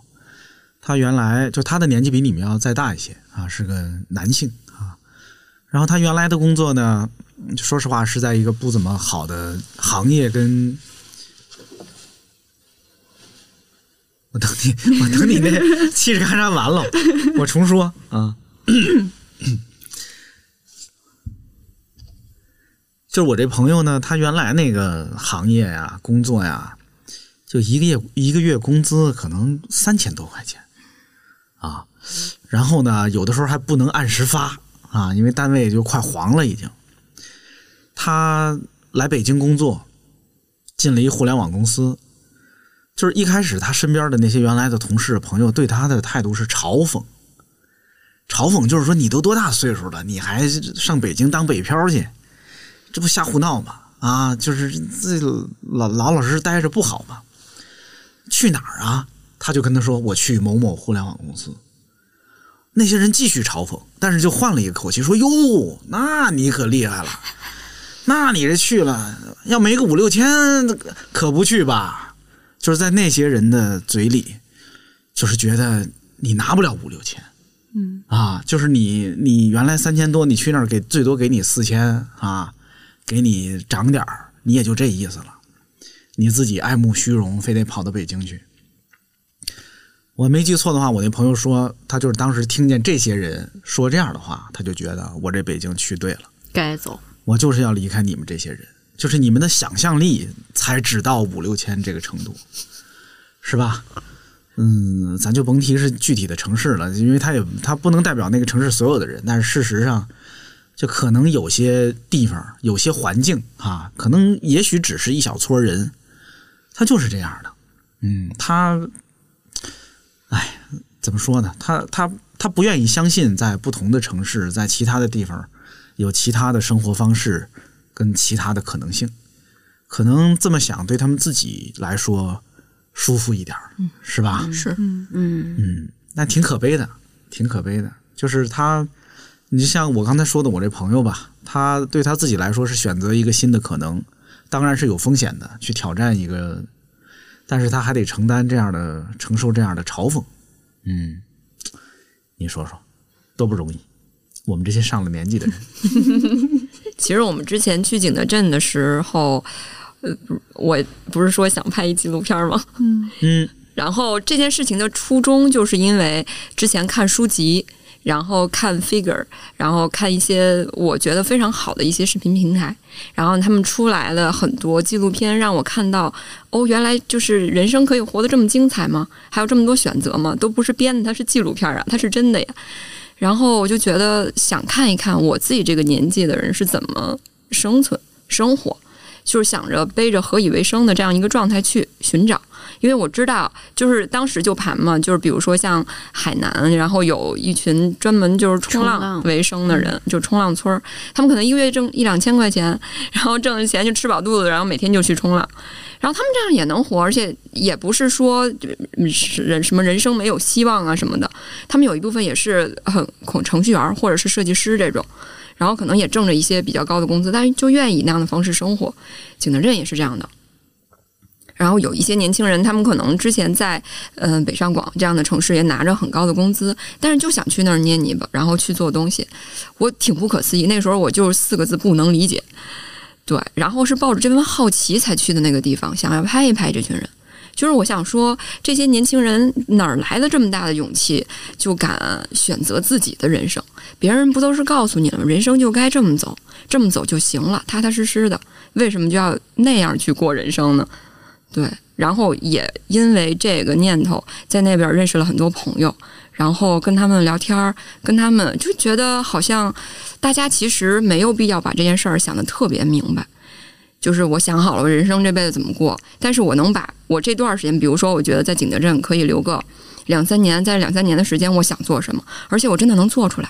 就是捏泥巴这件事儿，就是做食物这件事儿，就是跟你捧在手里。因为我做，比如说，之前做一些互联网层面的一些工作，他都很虚嘛，对，就很虚无，有很多的状态，其实你根本就不知道你自己的价值和意义跟那些数字有什么关系，跟那些二进制又有什么关系？但是他跟那块泥巴产生了关系，他那天下午做的那个东西，在一周之后就呈现在他面前了，非常的奇妙，对。所以我们其实当时也是因为这样的一个状态，就是因为不同的人生、不同的活法，我觉得对于年轻人来说是非常重要的。嗯，没有必要活得那么的狭隘，就是这个世界真的很大，你怎么活都行。嗯，我都不知道该怎么接这话 啊。嗯，因为说的特别对嗯，啊，我就 谢谢东强老师。我按道理说应该说说的好，但是又不甘心，只 只表示赞同。嗯，确实，我们北京这边的朋友看到我们俩那样的生活，然后他们也觉得哦，原来还可以这样生活，就是原来你们还认识这样一帮朋友，他们过着这样的生活，他们自己做着自己的创作啊什么的，就每天就还挺开心的那种状态。但是他们其实就艺术家朋友们，他们也会焦虑，但是他们的焦虑可能跟我们的焦虑就不是一就。不是一个等级的焦虑，对他们可能就是说，哎呀，我这东西什么时候能卖出去？我明天摆摆摊儿，可能差不多这卖几个东西，我就可以交交房租呀什么。但是我们的焦虑其实是在更大层面上，我们的人生的选择的这种焦虑的状态里面。而且我发现，好像很多就是之前在北京工作的时候，身边的同事哈，大家不好谈未来。嗯，也也有些不敢吧，会有害怕吧？是吗？不敢谈未来，就像刚刚你说的，罗列了几座大山，压都压死了，且不说那些没有男朋友的，是吧？对你这压大山先扛在自己身上，你说你怎么谈未来？谈不起，在这个城市，你就只靠工资嘛？你怎么谈未来？那大家干脆就不谈，不谈未来这件事儿。其实对于很多年轻人来说，我并不觉得他们只，他们只是想活在当下，他们没办法，他们只能活在当下。也有很多人，他们不敢踏出这一步吧？哎，那我得我要尖锐的问一下了，小丁老师，你是不是就是他们所说的这种不敢谈未来的人？因为刚才是吧？其实你就是你来了北京，你刚才所所谈到的，你对于未来的看法，好像就是他们所说的这种，就是我先活在当下，但是其实未来那些我连想都不敢想。哦，可能这个。我个人的状态可能不代表别人的状态，就是我其实从一开始，从也不能说从小吧，但是就是从在上学的时候开始，就对于稳定的人生的规划，比如说结婚生子，这个对我来说是一个非常虚妄的概念。在遇到我男朋友之前，我甚至从来没有想过这件事。我觉得这件事情我是此生绝对不会做的，干扰我的女性自由。但是可能现在会有一些变化。但我还是没有想过，就是那么长远的，就是敢想和有没有把它当做一件很迫切的，去把它当做是因为不敢想，可能是说哦，我我可能需要那个东西，然后呃，但是因为我没有办法实现它，所以会用“敢”这个字。但是我自己的情况就有点像，我不觉得那个东西对我有吸引力，我并没有那么想要它，就是。就包括在北京这个城市定居，或者说是固定成为某一个城市的居民，我觉得这件事情对我来说也不是那么重要。可能我老了，我可能还会去不同的城市，我可能还会去不同的国家。嗯，就是我没有想过会需要把用一个房子，然后把自己固定在一个城市，然后去过一种嗯非常稳定的，或者说可以想象的、可以规划的这么一种生活。的生门灰色城楼，大十二灰色路口，一模一样灰色的楼，门牌号都生了锈。麦当劳刚刚开门，肯德基还在打盹儿，等着班车的南城老头也认识这几个英文字儿。北京是个站牌，人们上车就登上舞台。北京。多么精彩！南城老头也没看出来。我听着你们说的呀，我突然想，也许可以用一个模型来概括这事。我不确定对不对啊，因为我就临时想的。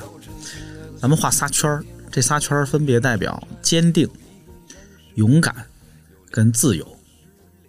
就是这仨圈儿啊，它中间会有交集嘛？大家很容易想到这仨圈儿是吧？嗯。就是最最理想的状态是既坚定又勇敢。又自由，但是啊，有两样，这三样里边有任何两样都还行，都不错。嗯，坚定且自由啊，我不勇敢，没没问题，没问题，你就甭变，你就又坚定又自由，你就觉得现在的状态是好的，是舒服的，一点问题都没有。啊，坚定而勇敢，就虽然你不自由，但是你又坚定又勇敢。也还行啊，那有点拧好像有点奇怪。对，算了，忘掉这个模型吧。但是我们都是什么呀？那个各位听这个，各位听这节目的朋友，你们谁能把这模型给他那个归置顺了，算你的啊！别理我。嗯。但是其实这三样东西都挺重要的，是吧？这为什么我会想到这仨词儿呢？因为好像听起来，嗯，你们三位啊，都做的挺好的，你们在某些程度上都是坚定的、勇敢的、自由的。因为你们说在同龄人当中，嗯，你们也并不是那个大多数，是吧？但是你们见过像你们一样的人吗？多不多？或者说，嗯，你们有什么就比你们更神奇的例子？这样的故事、有吗？丁姐先说，哎呦，哎，我不敢天，呃，学学总。啊、我也是有一个朋友，就是我现在很多关于就是对人生的选择也好，或者是对于自我，哎呀，讲那么大，真是的，就是我有一个朋友，他启发我的有一点就是，真他真的是属于活在当下的人，他也是我的同学，然后也是学电影的，他之前也是在嗯一个相对来说比较大厂的地方拍记录广告和纪录片，然后过年的时候，他跟我说他辞职了，因为他想要做自己的事情。嗯，其实他已经做到了那个小团队里面的一个相相当于是负责人这样的，嗯，所可能是在他身边的人看起来会比较啊，你为什么会选择这样？就是你为什么不继续了？因为已经到了可能收入也还可以，然后可能接下来有一些话语权，呃，更接近他想做的东西的时候，然后他说我我不干了，他就是说这样永远也拍不了我想拍的东西，然后他就说那我就先我就先晃着，我想要看看这个，就是先各处旅游吧，就是他。他的这个决定相当相呃有很大一部分，然后也刺激了我，就是让我在思考，嗯，所谓自己是不是离想要那个自己或者说自己想做的事情更进一步，嗯，就是他算是我觉得跟其他其走到比较稳定的职业道路上的人比较不一样的一个例子。就是本来大家都觉得他可以应该更上一层楼，他就对下楼梯儿了。对对，失业了，下楼梯儿了，坐滑梯出溜儿去了，那是。你还算是走上了另一条路吧？对，人家没有这个没有上下换赛道了好吗？换赛道，没错，就是举重举的好好的，他跳水去了。你们二位呢？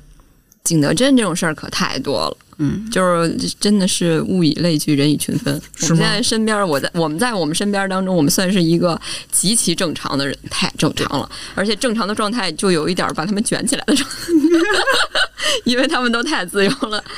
就是嗯、就是前前举几个例子，我一开始的时候就是呃，从北京把我们带到景德镇去的那个姐姐。嗯，对，然后她叫绿豆，她就是永远像一个十六岁的少女，绝不是十八岁，十六岁的少女，岁，但她其实已经四十多岁了。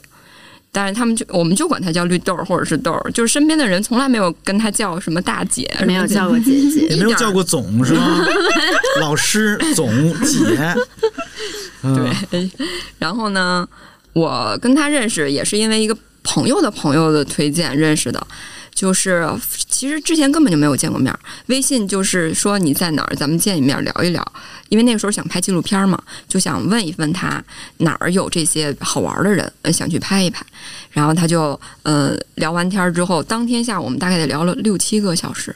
就一直在聊天，他就跟我说，他年轻的时候，呃，上过几就是上过几天班儿啊，就是这么形容，上过几天班儿，然后做插画的，然后也在广告公司待过，然后后边三十岁好像好像三十岁的时候开始就自己干了吧，但是他也没有公司哈，就是自己当独立艺术家那种感觉的。现在是半年景德镇，半年北京，就是这种感觉。我当时觉得，就是他，而且。描述一下当天的穿着：一个草帽，然后一件绿色的半袖，上面是黑色的花纹，然后一条呃棕棕红色的大裙子，一直到脚面上，然后一双布鞋，然后拎着一个小包，小包是什么样子我忘了，都是颜色很夸张哈。他觉得非常的好看，我我我现在非常的认同他，我当时不那么认同，就是我觉得她就是一个独立女性，在我看来，在她之前，其实我见过非常多的职业女性。但我没有见过独立女性，独立就是精神独立，任何审美也独立，就是她对于这这个世界的周遭的眼光其实是不在意的。她非常认可自己，无论自己变成什么样的，是十六岁还是四十六岁，又坚定又勇敢又自由。是对，刚刚那模型套上了，就是他。然后他带带我们去了景德镇，认识了我们身边这群朋友嘛。我觉得他其实就是我身边觉得很神奇的人，这是第一个啊，这是我认识第一个神奇的人。然后之后到那边遇到太多了，就是本来在南京那边当着老师当的特别好，大学老师不干了，就是觉得当老师影响自己创作，你敢信？就是这个金金顶已经捧在这儿了，不要了，我觉得影响我创作。金顶，金顶。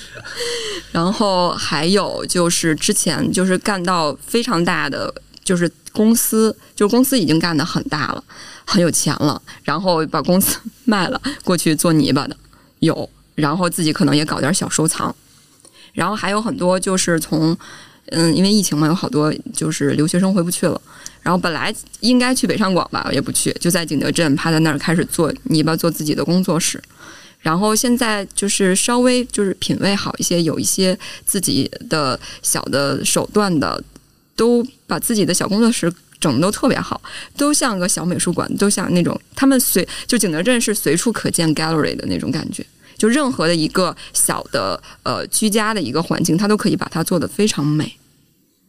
对，就是因为可能在那样一个状态当中，你身边的这些人都不走寻常路，包括他们自己盖美术馆，自己就是修房子，盖一个非常大的美美术馆，就是混凝土结构的那种，就自己全都自己来，所有的家具都是自己打，墨绿色的墙，对。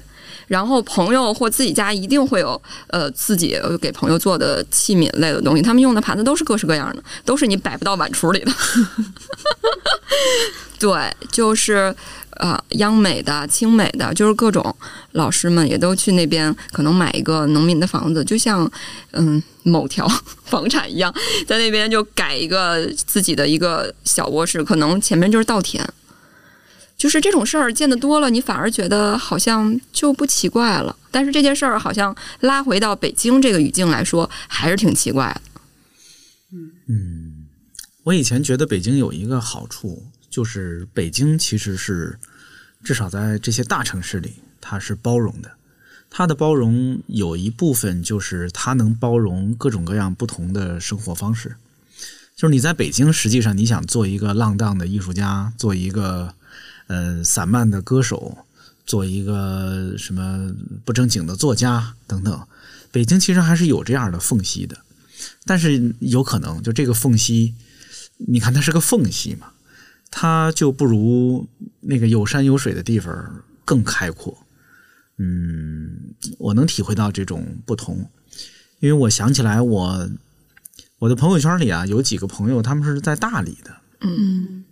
嗯，我前些天看他们那个发的一条视频，因为好几个人发了，就是就是相当于他们有一个小聚会，然后好几个人都在这个聚会上拍了视频发出来，有这个加菲仲老师，有这个张嘎怂，还有谁来着？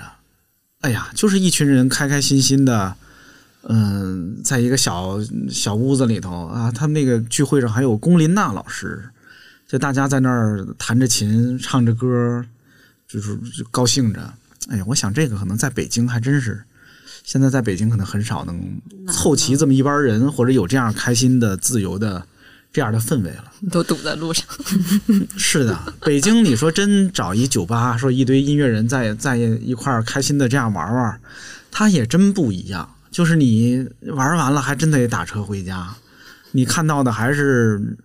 冰冷冷的四环路啊，你来的过程还是得堵一个半小时。大家用微信到哪儿了？到哪儿了？对，就这么走。对，看到回回去吧，我这还没到呢。对，他跟那个气氛真是不一样啊。哎呀，说的好羡慕呀，说的很羡慕，就是能够选择过这样生活的人。但是你看，这个羡慕本身又很矫情，就是我羡慕完了，你说让我明天去吧。我八成不去，嗯，我可能还是，哎呀，不够坚强勇敢。想去为什么不去呢？嗯，这是灵魂的拷问，这是灵魂的拷问了。就可能还是牵绊太多。那个牵绊呢，可能一半是现实的牵绊啊，可能毕竟年纪大了嘛，对吧？嗯，自己有家有家人是吧？有有父母有孩子。第二呢，也更多的可能是所谓的心理的牵绊。其实啊，就比如说你所谓的，咱以孩子举例吧，你为什么不能去呢？因为你孩子得稳定的在这儿上学呀。其实孩子才不管在哪儿上学呢，对吧？你给他带到一个可开青山绿水的地方，上一个好玩的那个乡间的小学，也许对他来说没有任何不好。说不定学得更好呢。哦这个有个可以讲的事儿，嗯就是我们在景德镇那边有一所神奇的学校，那个神奇的学校是一个姐姐盖的，然后那学那学校里边有七个孩子，他推崇的一种教育法则好像是叫什么自然教育。就是那些上小学的孩子们，他其实让他学到的更多的是大自然的知识，而不是书本的知识。就是他那七个孩子基本上也都是周边艺术家的孩子，就送到那儿去，愿意给他学。而且现在好像听说在扩招了，就是小学，就是有很多的人觉得可能学一点植物学、动物学可能会比学一些基本的一些运算法呀、什么一些什么分子啊、粒子啊那些更来的更实际。就是也很神奇，而且那个姐还很神奇的，就是她收集了非常多古老的稻子、水稻。她觉得现在的稻子不管有什么问题，她觉得没有古老的那种稻子纯粹。还有前面种了好多的那个水稻，种了好多好多的水稻，然后等到秋天的时候，他就会把它们就是都打了做谷子嘛，然后那个水稻他还会卖。就是我觉得这件事儿好像我怎么又聊到商业？不好意思，不好意思，企业家不好意思，我就是觉得 首企业家又上头了，上线。了，首首先是我觉得像这种呃特殊的地方有这样的学校，而且我觉得大家的品味都很好呀。就是那些艺术家们，他们不是说就是嗯我没有上过学或怎样，我只能在你这儿上学，选择它也是有原因的，对吧？而且他还双语教育。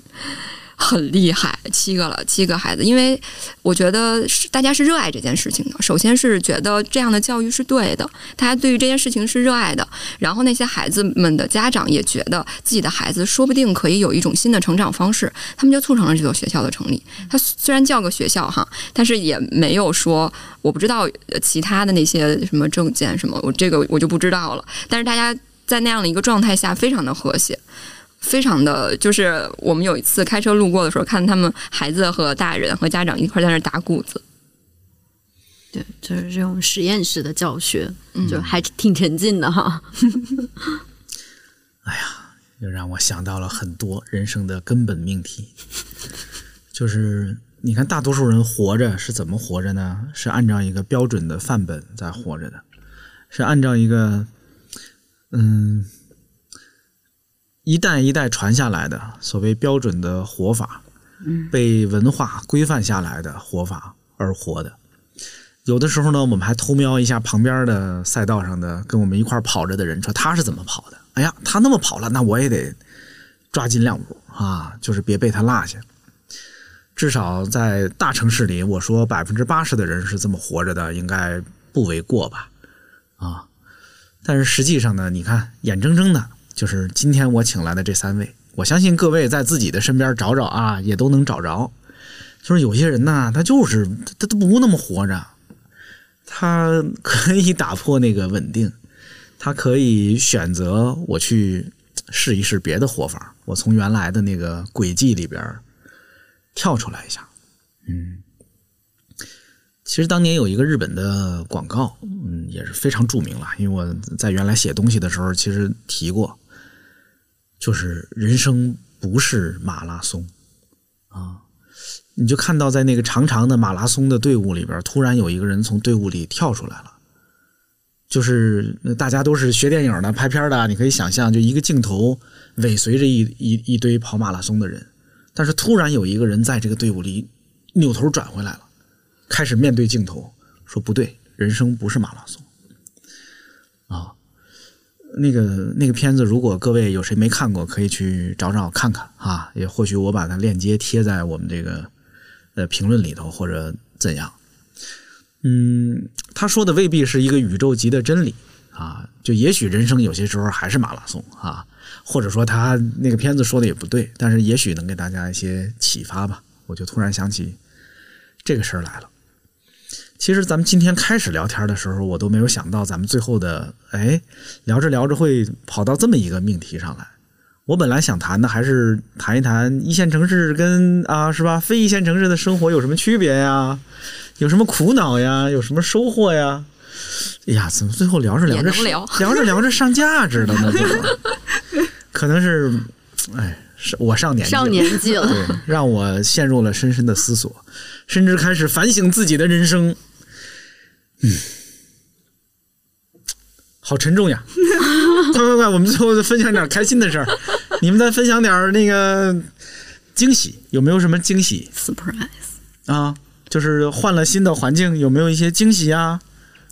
就是景德镇有一种动物叫白鹭，就是一行白鹭上青天的那个白鹭。我之前没见过那种鸟，就是白白的，然后嘴长长的，然后呃腿高高的，然后指甲尖尖的。它飞起来的时候，整个鸟的姿态都是像一根线一样，特别轻盈，但是它的嘴尖又会觉得特别锐利。就是我有一天开车在那个路上，然后突然间抬头看到它从我面前飞过去，我觉得那个东西是个异象，就在那一瞬间我产生了诗意，虽然我没做出来。就是我觉得生活就是在南方城市里面，你看，你看，天上飞过去一行诗，可以可以可以，我我今儿晚上发朋友圈。然后就是南方城市的一些惊喜，我觉得真的是自然给的。我在大城市里面没有惊喜，都是被塑造过的，全都是人工痕迹。你在哪儿发现一朵小野花，你都恨不得要拍一拍；蓝天了，大家要拍一拍；要雨后出彩虹了，要拍一拍。就是景德镇的云特别美。哎呀，然后 他又开始感叹。对，因为我在北京，有的时候，比如带孩子去趟公园儿，我看到公园里边那些被堆砌起来的、被当做大自然的那些东西，我觉得好可笑呀。对，可是我也只只有那些说孩子，你看，哎呦，这这石头，这树，这这小小小溪，那什么小溪啊？那是人，那是人刨出来的一条水渠，那是。我们夏天的时候就会就是穿着非常美丽 sexy 的泳衣去小溪里边泡澡。我要去景德镇，我要去景德镇，朋友们。就是天然的环境其实是会给人每天都有惊喜的，因为我们自己工作室在山上，还会有各种小鸟光临，嗯，各种各样的小鸟都叫不出来名儿，然后就百度搜一搜，它叫什么名字。对，就是这种自然环境，其实带给你的感受不单是沉静和美哈，就不是那种氛围，因为你其实，在那个地方待久了，你也不会觉得山有什么可看的，但它就是会每天你在那种环境当中，就会每天有不一样的事情发生，然后每天都会有一些小惊喜，你会愿意有时间、有精神、有审美这种状态去观察它们，去看一看它们。就是月姐在做一个时光计划、艺术计划，每天拍那光斑，就是地上有一些什么光的斑，什么颜色，大的、小的、圆的、方的，它就会拾起来。就我觉得这种事儿可能在一线我没有心思去做，就是可能看见了也就觉得看见了。就是对于呃享受这件事儿，它其实是多维度的，美也是多维度的。但是如果它一旦变成了上班下班儿，哎呀，不能这么说啊！我 看在看着丁老师，不能这么说，就是快乐的工作，快乐的工作还是能发现的，是不是？幽默的同事，就是这睿智的上司，对，善解人意的领导，都是都是，就是那种大自然的惊喜，你能够时时刻刻能感受到，哦，你其实是一个人。美丽的云彩和善解人意的领导都是大自然的恩赐。此处有掌声。嗯 对，说起来惊喜，我觉得好像，我觉得最惊喜的是那群人吧，就是我们在景德镇碰见的那群朋友们，就是他们就是有趣的灵魂，嗯，然后他们会带着他们那些有趣的东西去跟你去交流，不管他们之前是做什么其他的行业，或者说他们。嗯，做跨界，嗯嗯，就觉得还蛮有趣的。我觉得他们可能是我在那边碰到的惊喜。哦，说到一个比较好玩的事儿，就是其实南方下雪会下的比较少，然后前两天刚好景德镇下了一场好大的雪。我们去办公室的路上，嗯，有一片有一片好大的一个草地，啊、那一片草地上堆满了小雪人，各种小雪人，然后每个人的家门口也都是小雪人，有多小？四五十公分、四十公分这样子，就很小。就因为雪雪它本来就不大，嗯，然后他们就用那一点点雪，然后每一个堆起来小雪人儿，我感觉那一片草地上有二十多个小雪人儿。没有一颗雪花被浪费。对，勤劳的景德镇人把 所有的雪都堆成了雪人儿。一点不浪费。然后还有那种车上的，他们开着车，车顶上顶了一雪人儿，呃，特逗是，把把几十年没堆的雪人儿都给堆了。真的就就很看起来就很欢喜。哎呀，真好。嗯，咱也别光说景德镇的惊喜。哎小丁老师，说说北京有惊喜吗？那必须有暖气。我也看出来了，北京啊，除了暖气，暖气给人惊喜，卤煮让人想念啊，就是抱着暖气吃卤煮，就是在北京的最高境界，是吧？嗯，哎呀，就没有别的了，是吗？其实其实也有，就是城市对我来说，就是嗯，一个也是天气也是有惊喜的，就是因为可能你们是呃在北方待习惯了，然后到了南方，觉得南方的风也不一样，然后呃气味也不同，然后。鸟啊什么的都不一样，然后我是从山里来的孩子，然后到了北方，觉得天呐，这这么晴朗的天空，这么高的、这么开阔的天空，在我家也很少。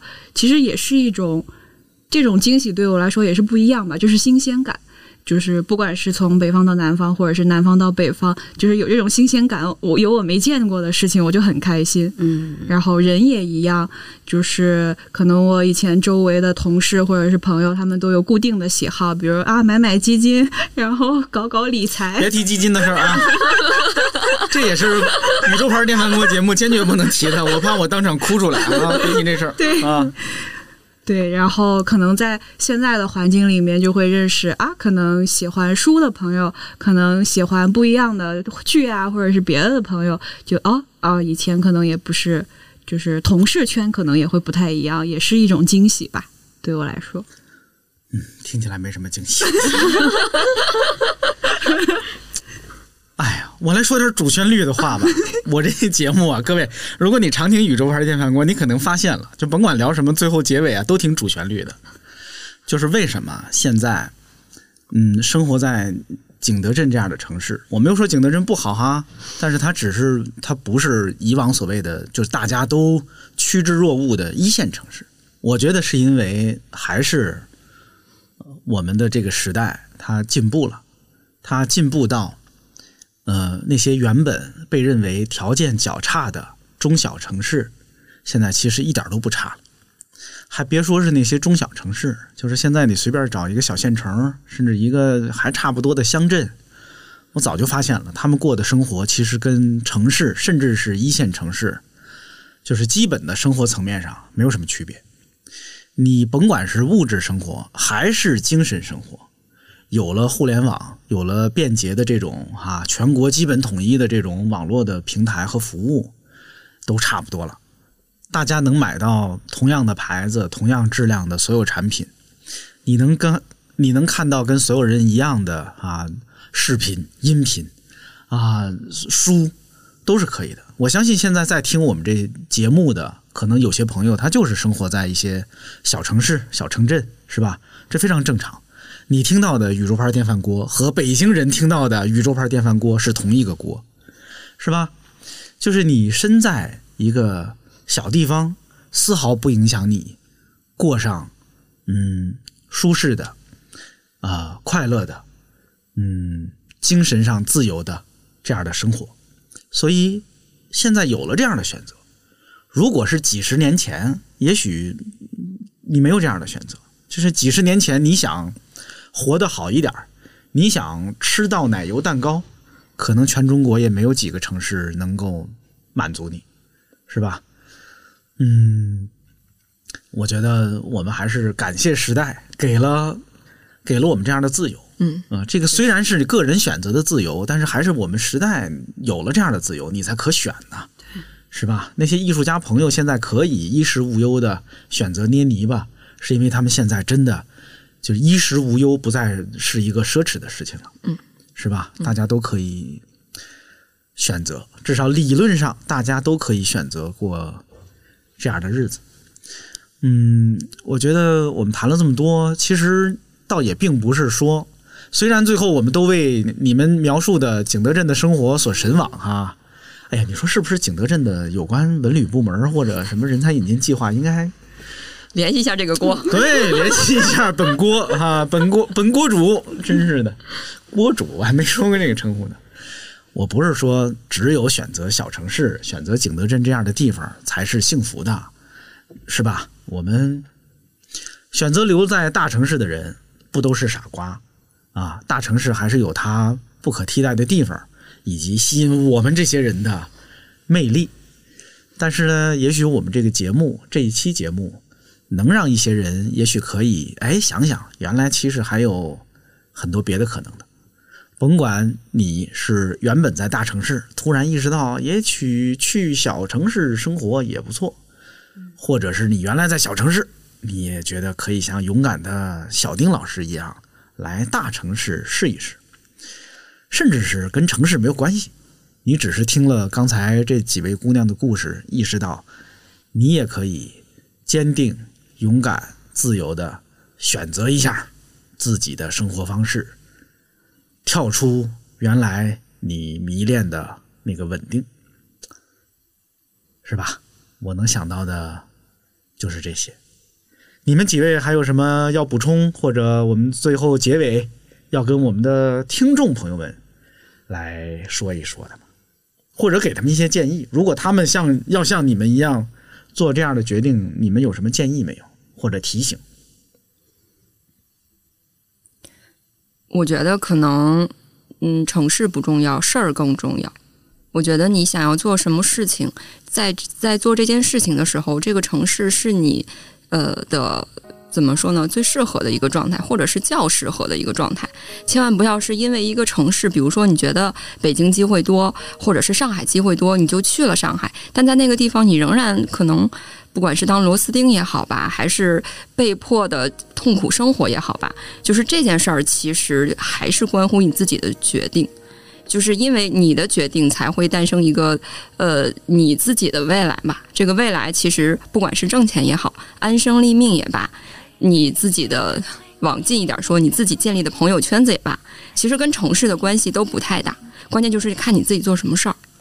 就是挣钱这件事儿是其次，首先就是你想做什么。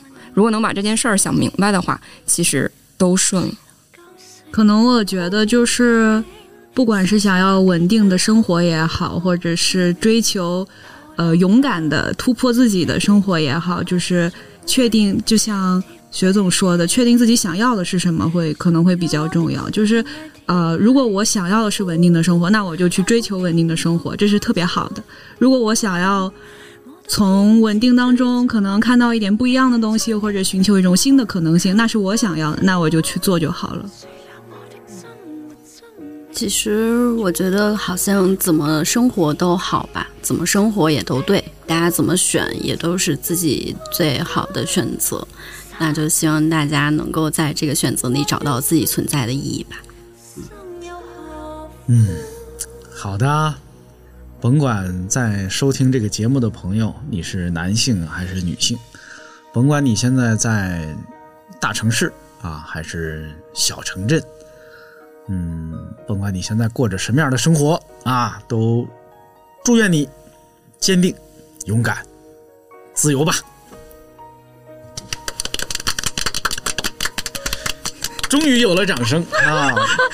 好嘞，我们这期宇宙牌电饭锅到此结束，再见，再见，再见。让我任性，这情人节至期，獨個攀塔尖，不必等背影。我本來做情，也踏步蘇州夜靜，讓庭園掃興。假我冇夠情，姑蘇有鐘聲，心只有诚意